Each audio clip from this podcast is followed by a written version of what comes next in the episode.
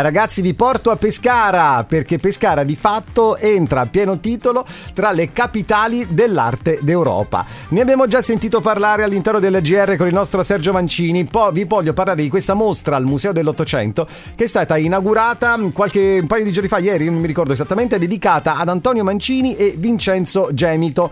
Una mostra in cui c'è Napoli tra genio e follia, il travaglio di un popolo trasfigurato in poesia. Insomma, un'esplorazione del vero mai affrontata così prima.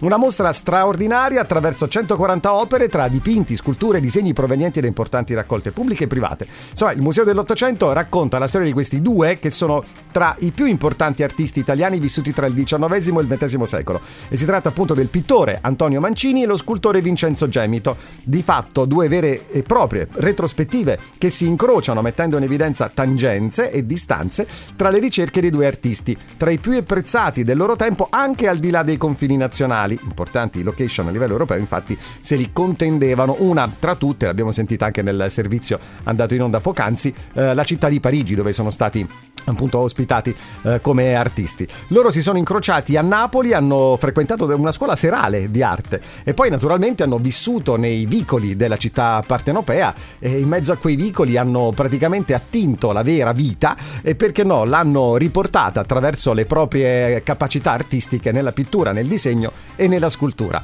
Eh, la mostra è al Museo dell'Ottocento di Pescara dal martedì alla domenica dalle 10 alle 13 e dalle 16 alle 19.30 ed è allestita fino all'11 marzo del prossimo anno. Mi raccomando, occasione da non perdere.